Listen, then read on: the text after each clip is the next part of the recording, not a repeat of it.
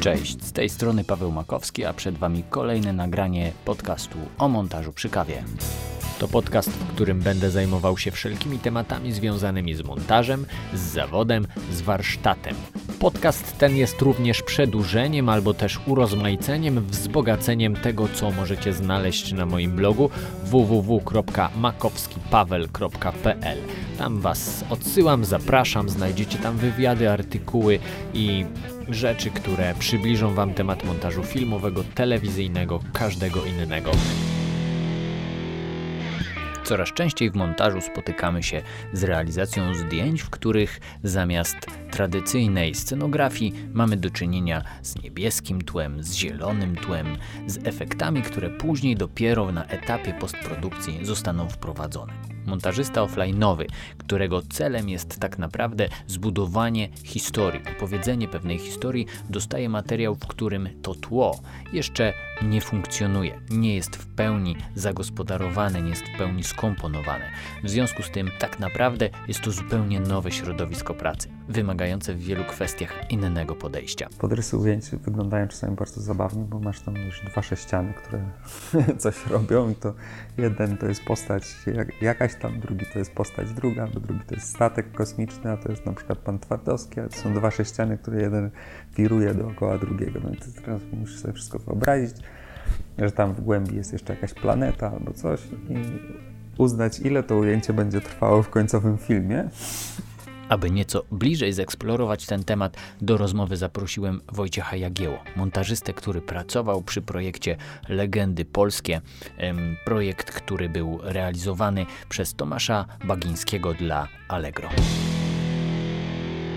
W Legendach Polskich w zasadzie pierwszej serii zostałem włączony w pracę na etapie storyboard łamany przez troszeczkę animacji, chociaż tam był głównie storyboard.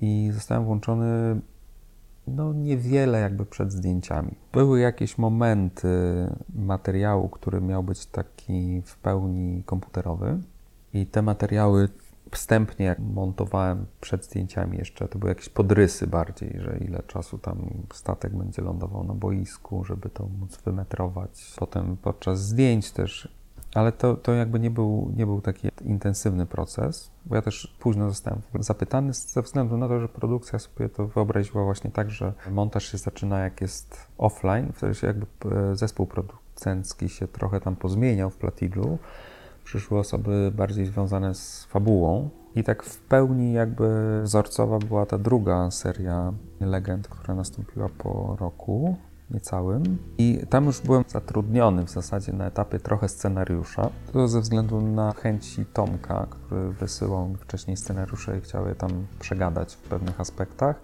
Ponieważ w pierwszej serii pozmienialiśmy trochę scenariusze w trakcie montażu ze względu na właśnie czas trwania filmów bo w przypadku filmów tak nasyconych e, VFX-ami, jak ma to miejsce w legendach, każda minuta trwania filmu jest bardzo droga i trzeba bardzo dbać o czas trwania.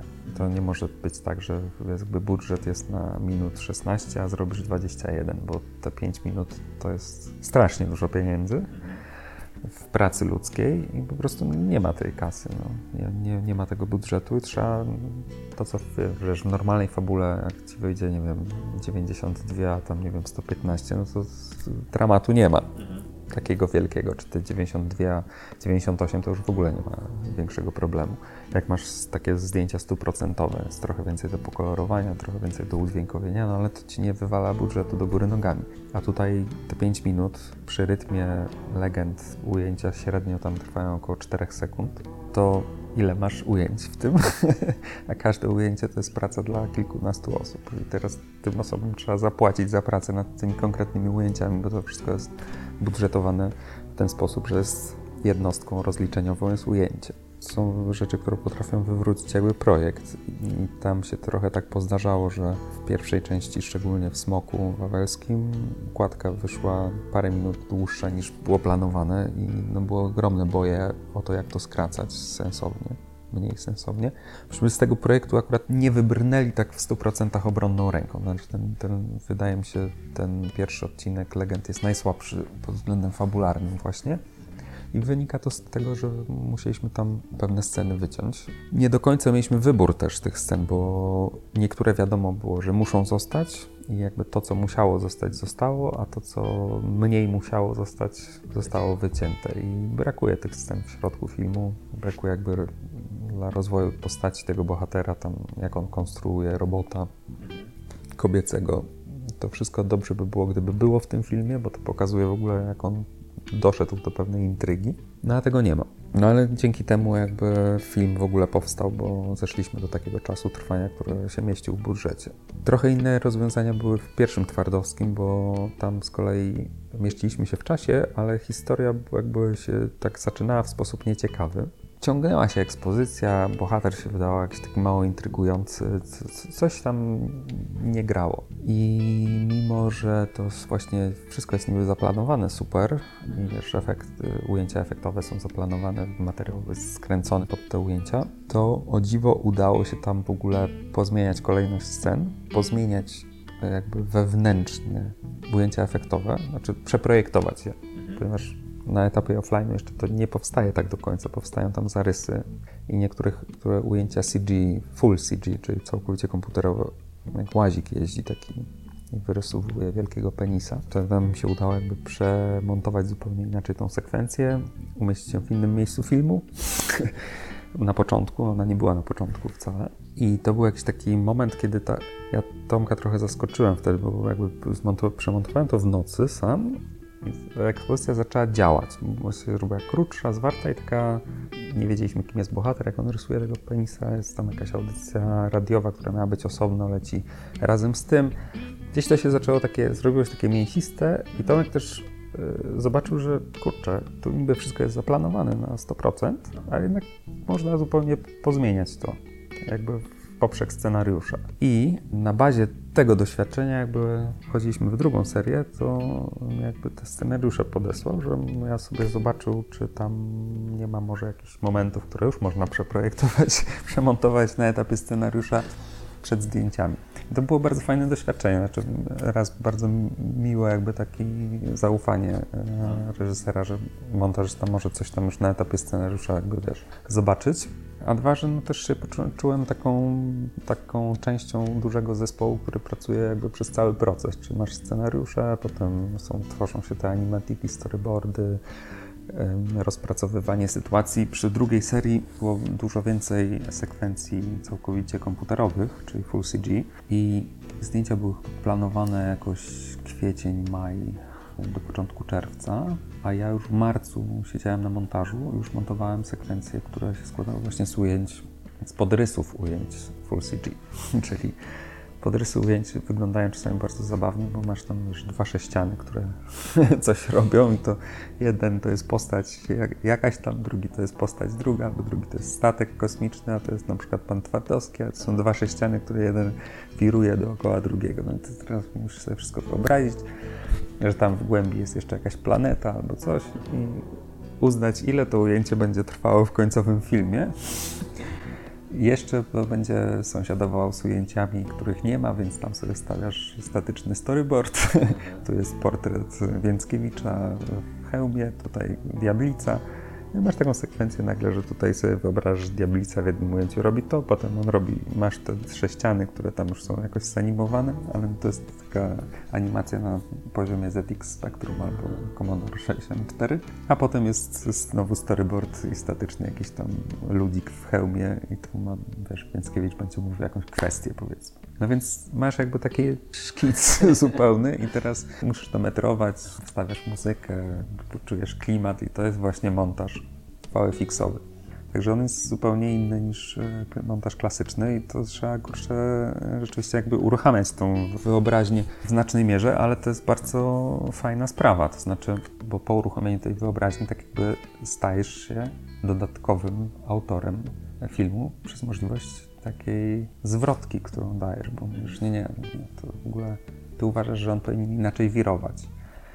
I to nie jest tak, że dostajesz materiał już koniec, bo dostajesz w klasycznej fabule, dostajesz ten o, gość wiruje, zamknięta sprawa, a tutaj nie, no masz ten sześcian wirujący i mówisz, o może on powinien wirować w innej płaszczyźnie albo gdzieś, albo może to rozbić na dwa ujęcia. jakby masz dużo, dużo więcej możliwości takiego wniesienia rzeczywistego wkładu kreatywnego kształt ostateczny filmu.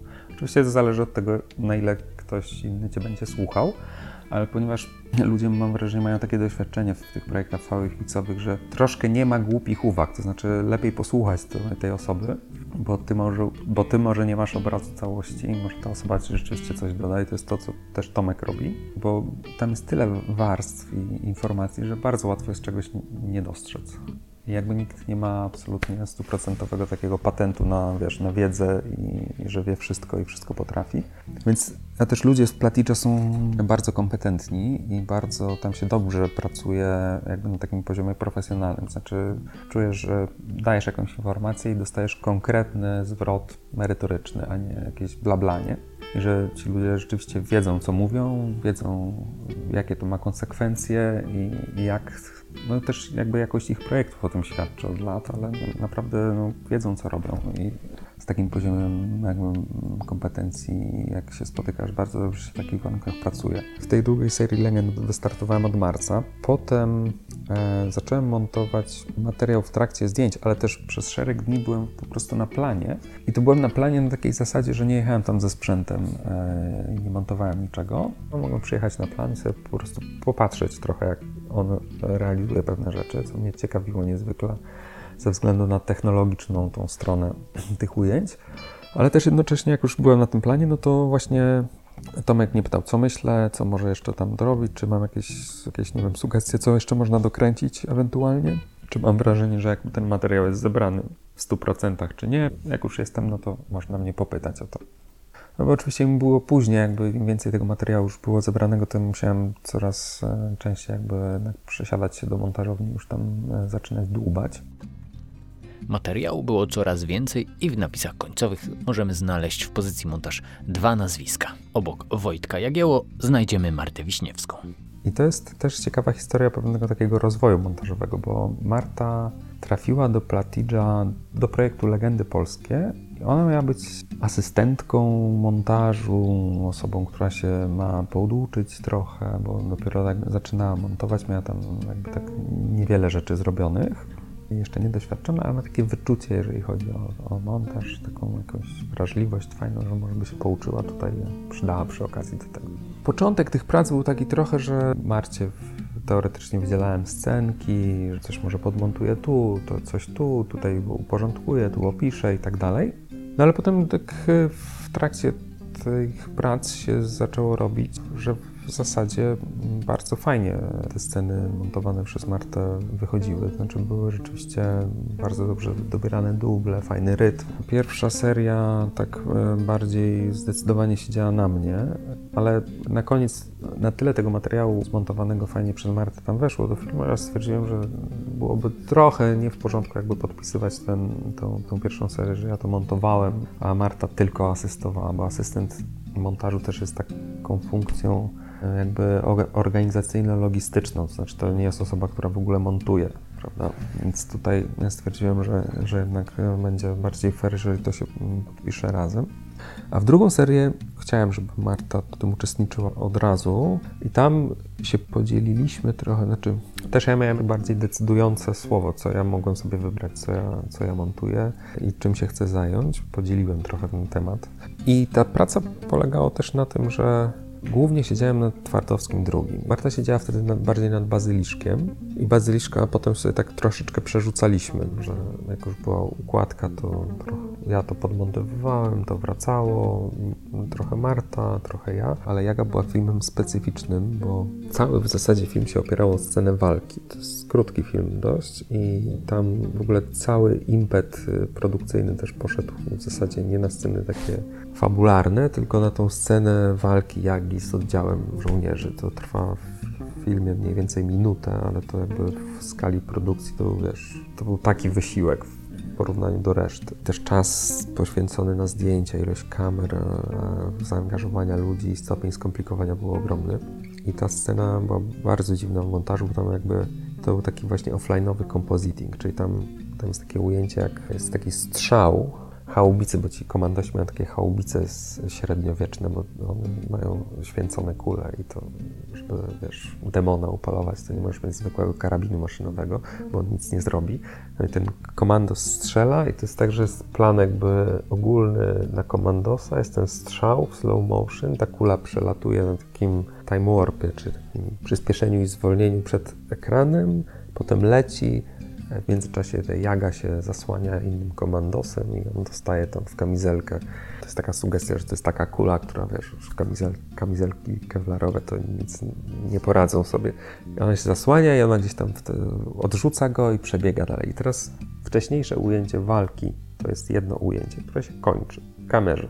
Potem komandos strzela zupełnie osobno, to jest inne ujęcie, na innym pasie. I z tego strzału jest e, tylko kawałek szwęku potem masz kawałek szwęku, potem przelot tutaj środkowy, to jest zupełnie inne ujęcie, czyli masz raz, dwa, trzy, cztery, kolejne ujęcie, kiedy Jaga się zasłania komandosem i pięć ujęcie, kiedy ona zaczyna biec i robi obieg i tam skacze gdzieś potem. To są zupełnie inne ujęcia, osobno kręcone, inaczej trochę kadrowane, trochę w innych skalach, w innych momentach w ogóle yy, planu potem masz jedno ujęcie, bo w ogóle cała ta walka polega trochę na tym, że tam jest mało takich cięć konkretnych, tylko coś, co było grane w ogóle fragmentarycznie, ma potem taki jeden jakby dłuższy przebieg. I to wszystko jest zrobione w, w efektach, w compositingu. Czyli jakby te łączenia tych ujęć, skalowania, ruchy dodane, dodane fragmenty, ponieważ cała ta stodoła, w której się odbywa ta walka, została wybudowana w 3D jako model, jakby nałożona na te zdjęcia. Czyli jeżeli tu jest jakiś szwęk zaplanowany z tą kulą, że to mamy się przyjrzeć wygrawerowanym napisom na tej kuli, a tam w tle jest w tym momencie wiesz, fragment stodoły, który akurat nie został nagrany, no to jest dokładny model tej stodoły z tymi wszystkimi wiesz, słomkami i tak dalej, szczegółami, to, to tło sobie dorabiamy po prostu. Czyli jakby fragment, kiedy ta kula przelatuje, jest w ogóle CG, full ale wszystko musi grać jako jedna, jedna całość. Więc w ogóle montaż tego, tej walki, tej minuty, to nie, nie wiem, z, z miesiąc to trwało. Tam to wszystko było grane na Aleksie i na, głównie na Fantomie w ogromnych slow motion. Też gigantyczna ilość światła było potrzebna w tym z jakimiś takimi, wiesz, małymi fragmentami. Ten Phantom też za, za, dużo tam przy zwolnieniach ci sekund nie da. I teraz wszystko było na takich testowych przyspieszeniach, zwolnieniach, bo cała choreografia tych kul, które latały w międzyczasie, bo ci wszyscy komandosi strzelają w tą jagę, próbują, wiesz, tam nią trafić, te kule przelatują. To, to wszystko była jakaś taka, wiesz, ogromna choreografia w głowie Tomka. Ja musiałem do tego dobrać tempo poruszania się postaci w poszczególnych planach, bo to, to było właśnie też pasami jakoś kręcone, wklejane. Więc testy w ogóle też tego, z jaką prędkością, wiesz, jaga ma się obrócić i zadać cios, albo, wiesz, komandos coś tam zrobić, czy to ma być, wiesz, tutaj szybciej, a tutaj wolniej, czy odwrotnie. To po prostu to zjadało takiej ilości czasu, jakby próbowania dojścia do jakiegoś rytmu że jakby sama ta, ta walka naprawdę tam gro czasu zjadło to. Ale y, ja mam wrażenie, że też Marta jakby tak y, z osoby, która jakby wchodziła w ten projekt w pierwszej serii, z jeszcze bardzo ostrożnej w montażu i jakby też montowała na takich fajnych kontynuacjach, że wszystko się idealnie zgadzało. Zresztą było bardzo ładne i, i fajne, ale no też jakby rozciągało czas trwania. Ja miałem taką metodę, nie, no nie, nie, już tnijmy, tu się liczy emocja, wiesz, to nieważne, co tu w środku jest, wchodzisz w to, w następnym ujęciu już może być trochę inaczej, ta akcja może być dalej. Nie zawsze miałem rację też w tym, ale gdzieś też od Marty jakby zacząłem chłonąć takie, to, że może ta kontynuacja nie jest taka zła czasami, że może trzeba rzeczywiście delikatniej trochę pójść, ale to inne emocje wydobywa. A Marta z kolei zaczęła tak trochę przyspieszać koniec końców ta współpraca też, tak jak kończyliśmy, to już obydwoje jakby z siebie pewne rzeczy czerpaliśmy. Ale też miałem wrażenie, że tak rzeczywiście ta praca przy tych legendach Marcie sporo dała. Znaczy ona się tak fajnie rozwinęła, bardzo montażowo. Mega zdolna osoba. Bardzo dobrze, że się pojawiła jakby w tym projekcie. E, Marta w ogóle zaczęła pracować potem w Platiblu po tym projekcie, ale jakby było śmiesznie, nie do końca w montażu, a w layoutie. Dział layoutu, czyli to są ludzie, którzy projektują ujęcia. Czyli layout jest takim, e, to są właśnie te sześciany.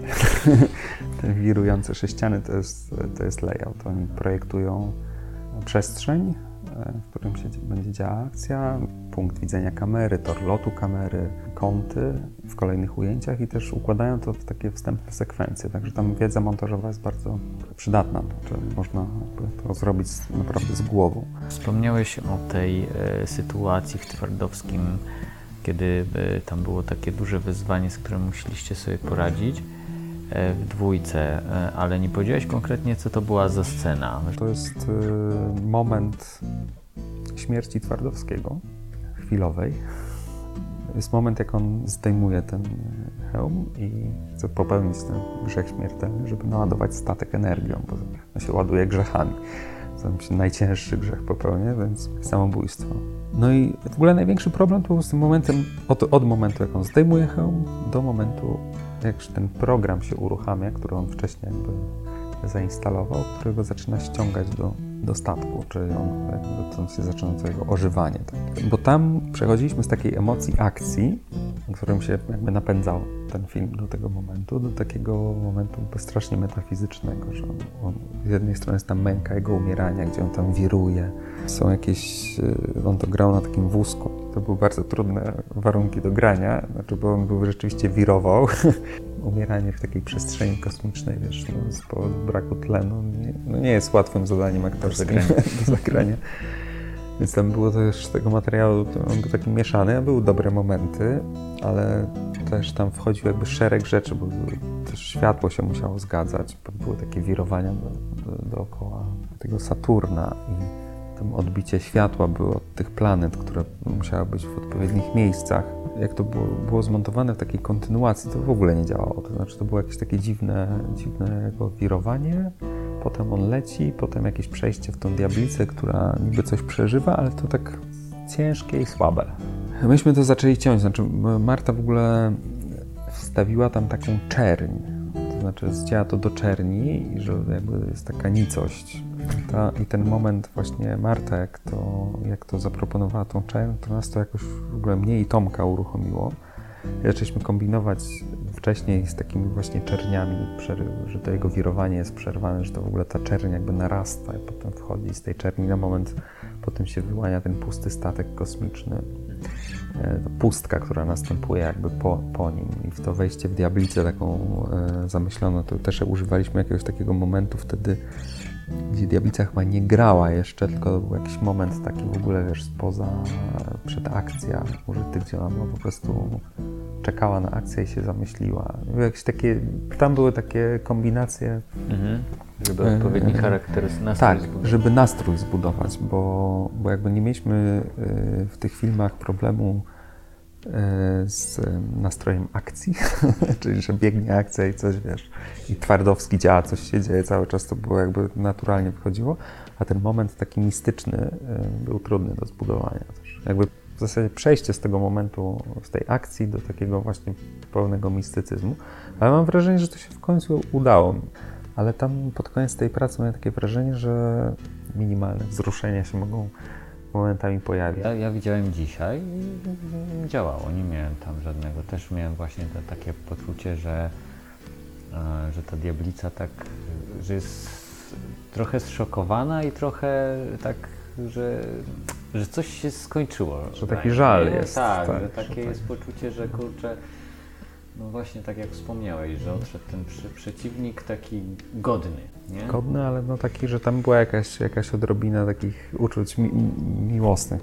Ale w ogóle, no właśnie, my mamy jako twórcy po, poczucie takie, że wiesz, oglądasz coś i dana scena montowałeś, kręciłeś i ona, powiedzmy, wiesz, że nie działa tak, jak sobie byś to wymarzył, ale działa, Natomiast wiesz, że z poziomu tego, z jakiego startowałeś, to działa rewelacyjnie. Bo na początku, jak złożyłeś te materiały, które nakręciłeś, to po prostu w ogóle to tak bardzo nie działało, że jakby wyniesienie to na ten poziom że to już, wiesz, jest naprawdę dobrze i że działa i że może nie jest to jakby artystycznie y, gigantyczne, ale że już działa tak, że nie ma, nie ma wstydu, nie ma stresu. Ile pracy to kosztowało.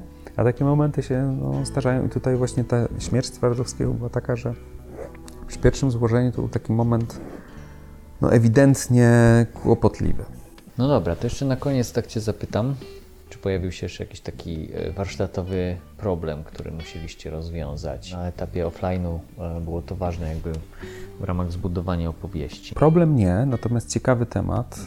E, najciekawszy, jeżeli chodzi o legendy polskie, jeżeli chodzi o, o pracę taką związaną z przenikaniem się światów montażu i, i świata VFX-ów, to jest niewątpliwie Bazyliszek i postać Bazyliszka, bo to jest postać, której w offline nie było.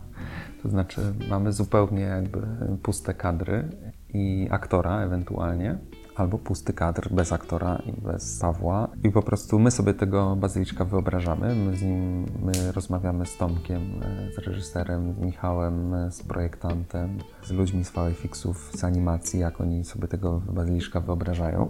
I co on robi tam w ogóle, jak on się porusza, w jakim tempie, jaki jest duży, czy jest duży, czy jest mały. Bo ten bazyliszek też przeszedł taką sporą jakby przemiany tam e, od pierwszych konceptów e, do ostatecznej wersji. No wcześniej w tych, w tych filmach VFX-owych nie miałem jakby do czynienia z tym, że postać jest jakby, wiesz, no jest potwór, którego nie ma i którego musisz sobie tam wyobrazić, bo to jest też trochę inna e, sprawa niż statek kosmiczny powiedzmy, czy pojazd, czy budynek, którego nie ma, czy wybuch, bo to są rzeczy, które są takie jednostkowe. No, leci statek, przelatuje statek kosmiczny, okej, okay, no będzie le leciał w jakim tempie będzie leciał, to, to jest jedyna jakby taka informacja, jeżeli będzie blisko, ma przelecieć, no to będzie to szybki przelot, wiadomo ile to ujęcie ma trwać. A tu nagle wychodzi stwór i ty nie wiesz, jak on się porusza, czy on jest ociężały i ospały, czy on jest właśnie zwinny i, i jakiś szybki, jak jest duży, czy ma jakąś mimikę, jaka tam mimika jest, czy on, wiesz, czy jeżeli ujęcie jest na jego, y, tam jest takie na przykład, że on się wyłania z ciemności, prawda, i ten, na tego bohatera wychodzi, ten bohater, wiesz, robi wielką minę. Teraz jak on się wyłania, co on tam może zrobić pomiędzy, ile to ujęcie ma trwać, bo tu mam plecy bohatera, które się tam wcinają trochę i wyłaniającą się z ciemności, nazwijmy to twarz. I jeżeli masz sytuację, w której jakby ta postać, bo ludzie, którzy ją tworzyli, też w pewnym sensie się trochę uczyli tego, też poznawali ten materiał, który jest e, jakby pojawia się kamerowy i nasz montowany. I oni też tam trochę zmieniali. Na początku miał być taki bardziej mniejszy i taki bardziej złowieszczy, ale ta złowieszczość nie wychodziła zadowalający sposób, więc on zaczął rosnąć. Był coraz większy. Wielkością nadrabiał. Tak, żeby wielkością nadrobić. Więc wiesz, ta wielkość, no to on się inaczej rusza. Już nie, nie biega tak delikatnie, nie zostawiając śladów, tylko nagle, wiesz, zaczyna być e, stworem, który jednak jak stąpnie, no to tam, wiesz, echo się niesie i on nagle waży dużo więcej. Więc też yy, inne może są reakcje postaci na, na, to, bo jest jakiś odgłos, który się niesie, prawda? Powinien przemykać cichutko między samochodami, jak już jest akcja tam na górze, w tym obozie, tylko go słychać. I czas dłuższy na wybrzmienie i poczucie tego Tak, czy wiesz, nawet takie coś, że jak on jest mały i tam przemknie między samochodami, jest takie ujęcie na jego ogon, który gdzieś tam, wiesz, znika. Bohaterowie tego nie widzą, ale on tam za jakąś oponę się chowa ogon.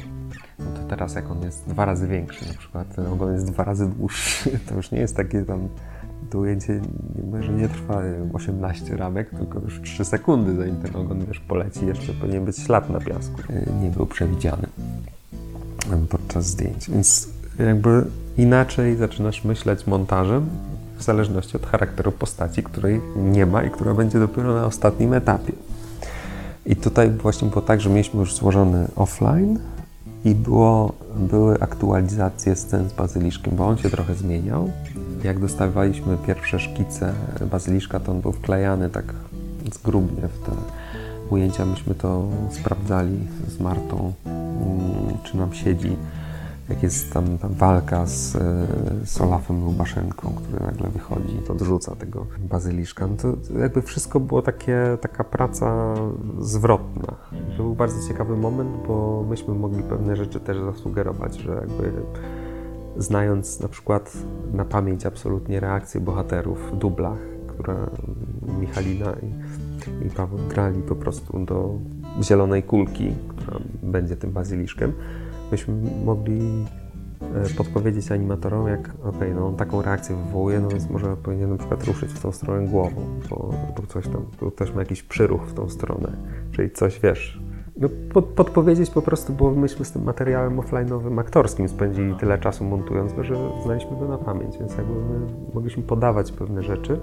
Animatorzy to przerabiali, tworzyli, bo to też bardzo dużo czasu im zajmowało. Poruszenie tym, tym stworem to, to była dość skomplikowana sprawa.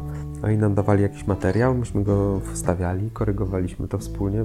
Były takie sesje jakby siedzenia po prostu z animatorami przy ich komputerach i układania jakby trochę klatka po klatce, gdzie, z którego miejsca on się powinien przemieścić, w jakie, w jakim tempie. To jest, I to była no, super fajna praca. No jakby takie kolektywne tworzenie kreowanie tego, ale, planu zdjęciowego tak, takiego w, w ale masz absolutnie wrażenie, że, że jakby ten montaż tych momentów i ten bazyliszek ma się pojawić, to jest jakiś podrys pod to, co ty, e, co stworzą animatorzy z twoją pomocą, do ciebie wróci i to powinno zadziałać.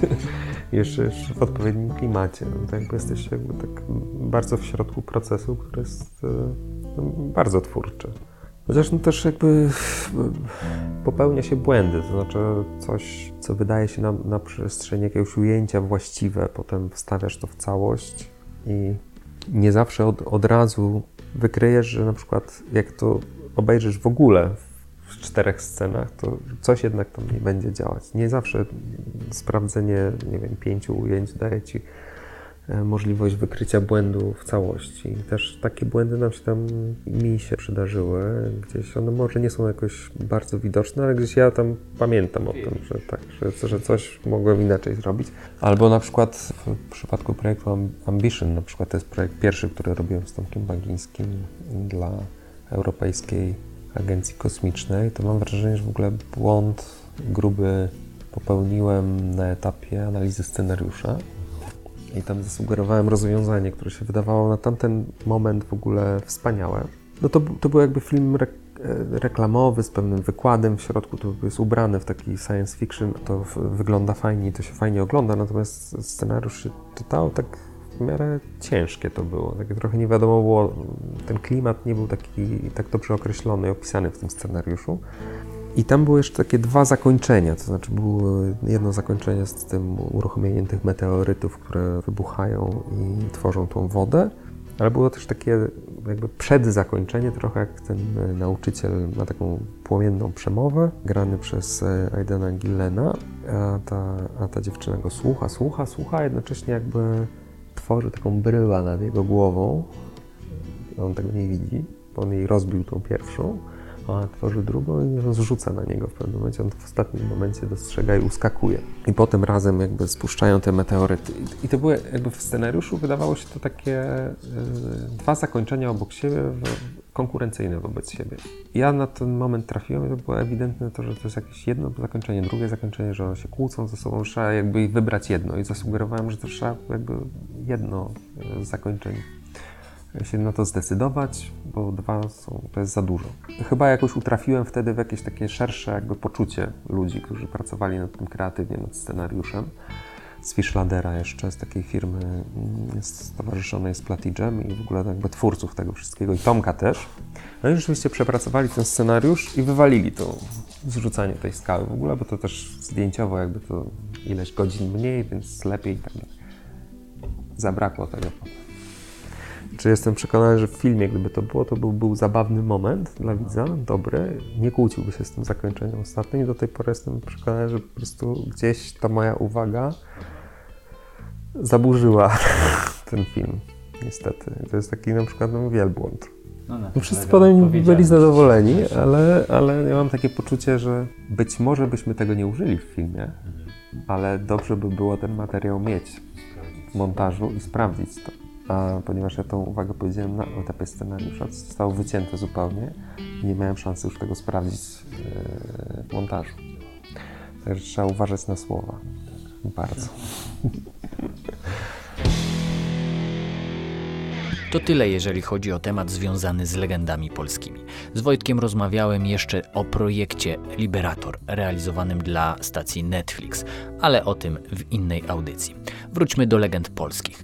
Ważne, że są one dostępne w domenie publicznej. Na YouTubie możecie bez problemów znaleźć wszystkie odcinki i obejrzeć. Dzięki temu będziecie mieli większy kontekst co do tego, e, co zostało powiedziane. A zostało powiedziane dużo fajnych rzeczy. Montaż VFX-owy będzie coraz częściej gościł na naszych stołach montażowych, zatem warto już teraz posłuchać doświadczeń tych, którzy mieli okazję z nim popracować. A co usłyszeliśmy?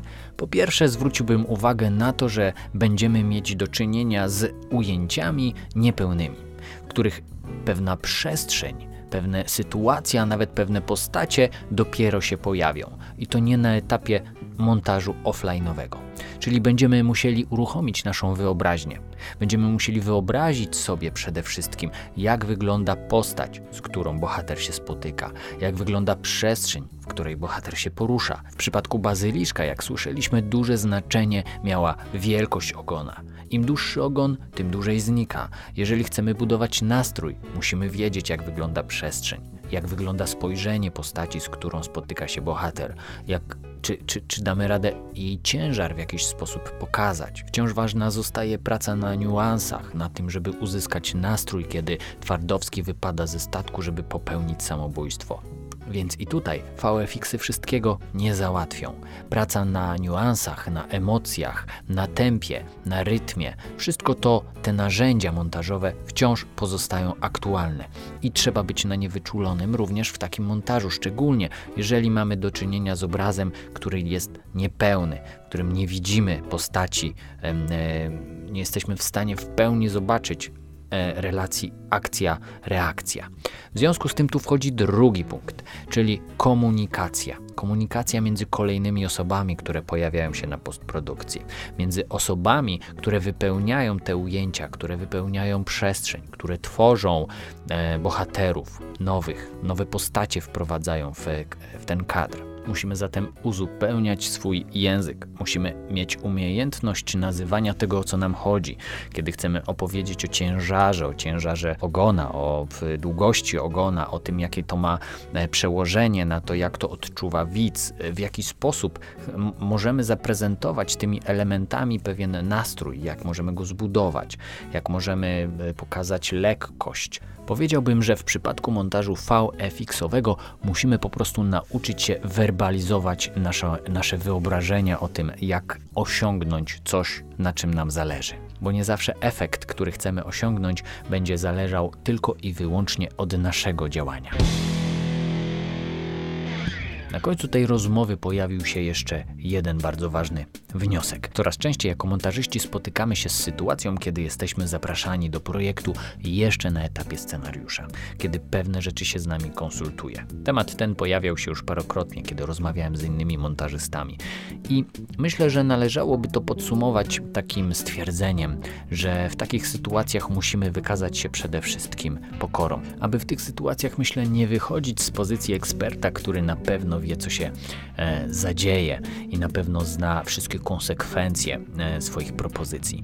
Myślę, że warto tutaj rozmawiać o jakichś propozycjach, ale pamiętać o jednej bardzo ważnej rzeczy, która w montażu mm, myślę sprawdza się zawsze. Zawsze lepiej mieć więcej materiału i z niego zrezygnować celem uzyskania tej najlepszej możliwej formy, niż mieć niedostatek tego materiału i męczyć się straszliwie z wyszlifowaniem tego tak, aby dało się opowiedzieć to, co chcieliśmy. Zgłębiliśmy dzisiaj razem temat montażu VFX-owego, który wchodzi na salony i będzie się zapewne w naszej pracy pojawiał coraz częściej. I wyciągnęliśmy trzy bardzo ważne wnioski z tym związane, skupiające się głównie wokół tego, że musimy uruchomić nowe pokłady wyobraźni, pokłady komunikacji z kolejnymi członkami zespołu postprodukcyjnego. W tym odcinku to tyle. Jak zawsze zapraszam Cię bardzo serdecznie do zasubskrybowania tego kanału, a także zapraszam Cię na blog www.makowskipaweł.pl, na którym znajdziesz inne rozmowy, inne wywiady, a także krótkie artykuły dotyczące wielu tematów związanych z montażem. A także zapraszam Cię do zapoznania się z ofertą e, warsztatów, szkoleń, kursów internetowych, które co jakiś czas pojawiają się nowe. Myślę, że znajdziesz tam także coś dla siebie. Zatem, jeżeli jesteś na początku swojej drogi montażowej i przyda Ci się bardzo merytoryczna wiedza dotycząca tego najważniejszego aspektu związanego z montażem, zapraszam Cię serdecznie.